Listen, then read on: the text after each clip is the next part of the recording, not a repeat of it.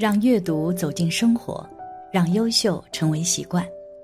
大家好，欢迎来到小叔说，小叔陪你一起阅读成长，遇见更好的自己。今天要给大家分享的是推背图，不需预演，一一应验。台湾恐变战地，一起来听。根据报道称，美国众议院议长佩洛西将要抵台，大陆一连六天举行五场军演。台湾军方加以戒备，左营军港就出动不少军舰在军港外集结，营区内也正在战备训练。军事专家担忧，一九九六年第三次台海危机过后，中共又再度实弹训练。如今大陆军武实力提升，可能会让两岸情势更紧张。如今这个局面，不知道大家能不能想起小叔曾经说过中国历史上的十大预言古书，如马前课。乾坤万年歌、不虚大师预言、苍头诗、推背图、烧饼歌、梅花诗等。今天想特别给大家讲一下推背图和不虚大师预言，因为这两则古预言与台海形势息息相关。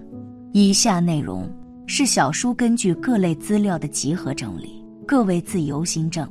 一推背图，谶言：君非君，臣非臣，是奸危中克定。这里说的是大陆与台湾特殊的关系，易序卦有父子，然后有君臣，有君臣，然后有上下。因台湾地区部分政党长期谋求独立，而大陆中共坚决一个中国原则，两岸逐渐离心离德，在历史上曾有的连结旧情早已变质，自然无君臣之道。而大陆因为海峡所隔。行政、立法、司法根本不能直接影响台湾本土，只能以间接的方式进行影响以压制，如立反分裂国家法为依据，隔空喊话及军事震慑。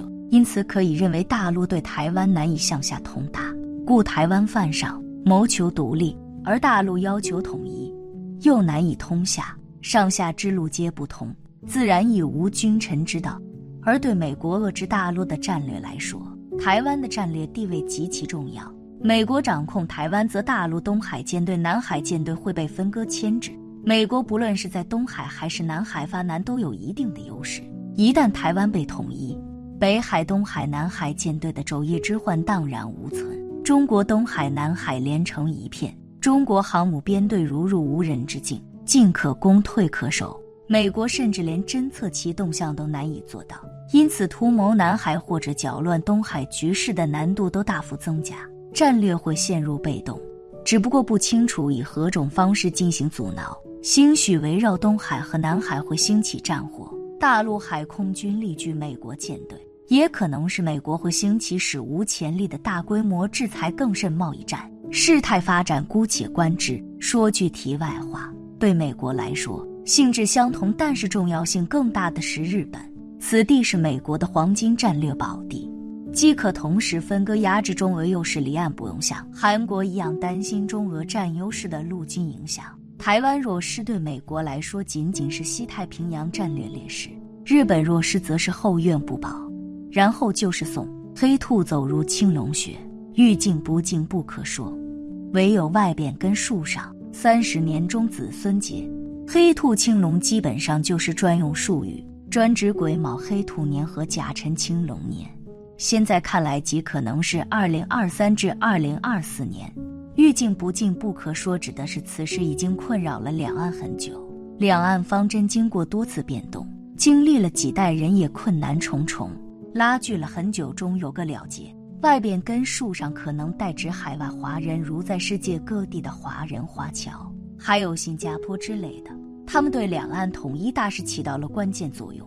然后最后一句：二零二三年正好是九二共识汪辜会谈的三十周年，估计二零二三会有决定性事件导致两岸摊牌开始。二零二四年有个结果，按照大陆军力本可数周解放台湾，但是却拖这么久，要么是有巨大变数，要么是二零二三正式开始穷台困台，以武促统，即所谓的北平模式。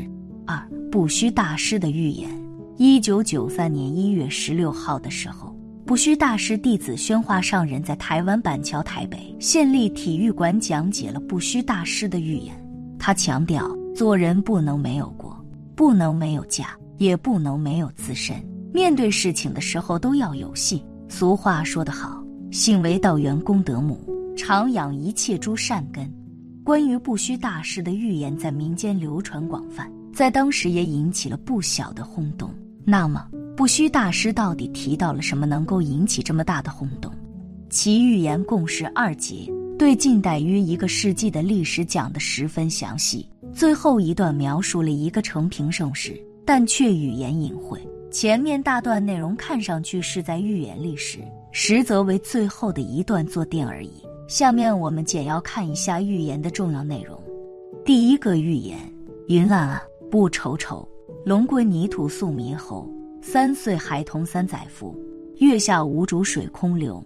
万里烟波一旦收，指的是清朝的末帝宣统皇帝。第一句的云暗暗雾稠稠，暗指慈禧垂帘听政的时候。给人感觉没有光亮。紧接着，第二句的龙钻到了土里，塑造了一个猕猴，暗示是在耍猴。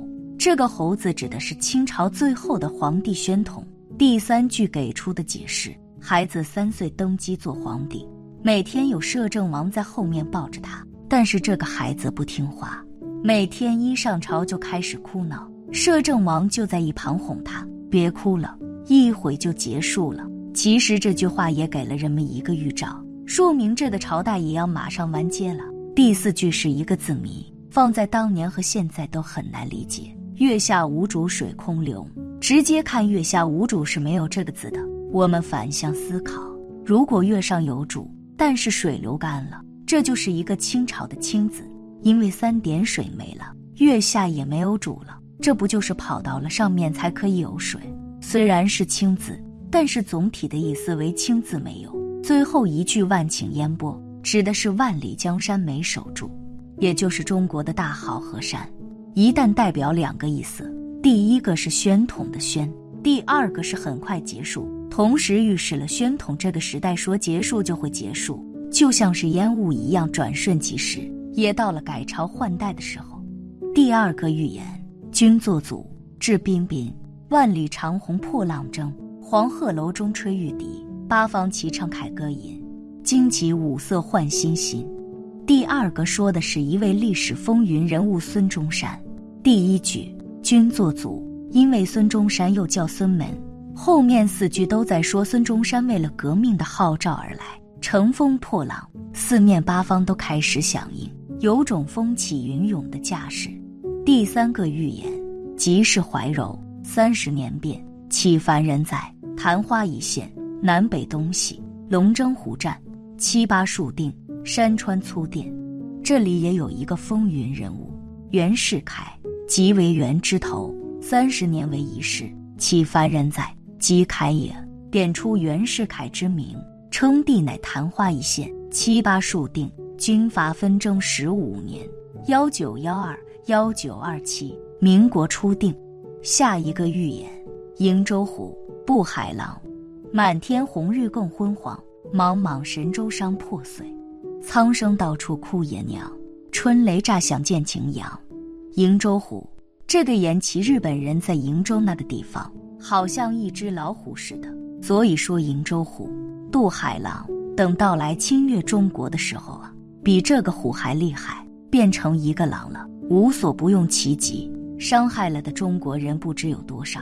所以叫满天红日更昏黄，有太阳了，可是太阳不清楚，昏昏暗暗的。所以这时候就把中国变成茫茫神州伤破碎。中国这个土地叫神州，伤破碎，苍生到处哭爷娘。那时候的人都逃难，到处哭爷娘，找爸爸，找妈妈的。春雷乍响见晴阳，春雷就是原子弹，这一个原子弹一响，那么见到太阳了。晴天了，最后一个预言是雨三分，有圣人出，玄色奇观，龙章祈福，天地复明，处置万物，四海讴歌，应受其福。这是预言的最后一段，是百年预言的结束。最后有提到两个重点：三藩和圣人。有人猜测是三个国家来治理世界，哪三个大国这没有一定的。总而言之。由三个大国分治这个天下，管理这个天下，在这里圣人又再一次被提及，玄色奇观。这个人戴着黑帽子，龙章祈福，肩章上面有龙的标志，队伍也有肩章，在显眼的地方都会看到龙的标志。日月复明，就是天又正常了，太阳又露出来了。处置万物，就是说圣人来管理万物。四海讴歌，就是大家都歌舞升平，安居乐业，大家都过着快乐的日子，没有什么忧愁烦恼了。整体的意思是，圣人出现后。会管理万物，四海讴歌，老百姓歌舞升平，不管在哪里都安居乐业，大家都过着快乐的日子。这也正是我们所期望的结果。同时，宣化上人也强调了，我们自身不能忘本，更不要为了争权夺利，做出人心泯灭的事情。如果这样做，依旧走不上光明的道路，恐怕最后也不是一个好结果。以上就是不虚大师预言的重要内容。至于大家相信与否，可以自行甄别，因为预言这种事也不是绝对性的，还是要看自己个人的思想和行动。至于会发生什么，只有时间会告诉我们答案。感谢你的观看，愿你浮生无量。今天的分享就到这里了，希望你能给小叔点个赞，或者留言给出你的建议。别忘了把小书分享给你的朋友，让我们一起成为更好的自己。还没有订阅小说的朋友，一定要记得订阅哦！我们下期不见不散。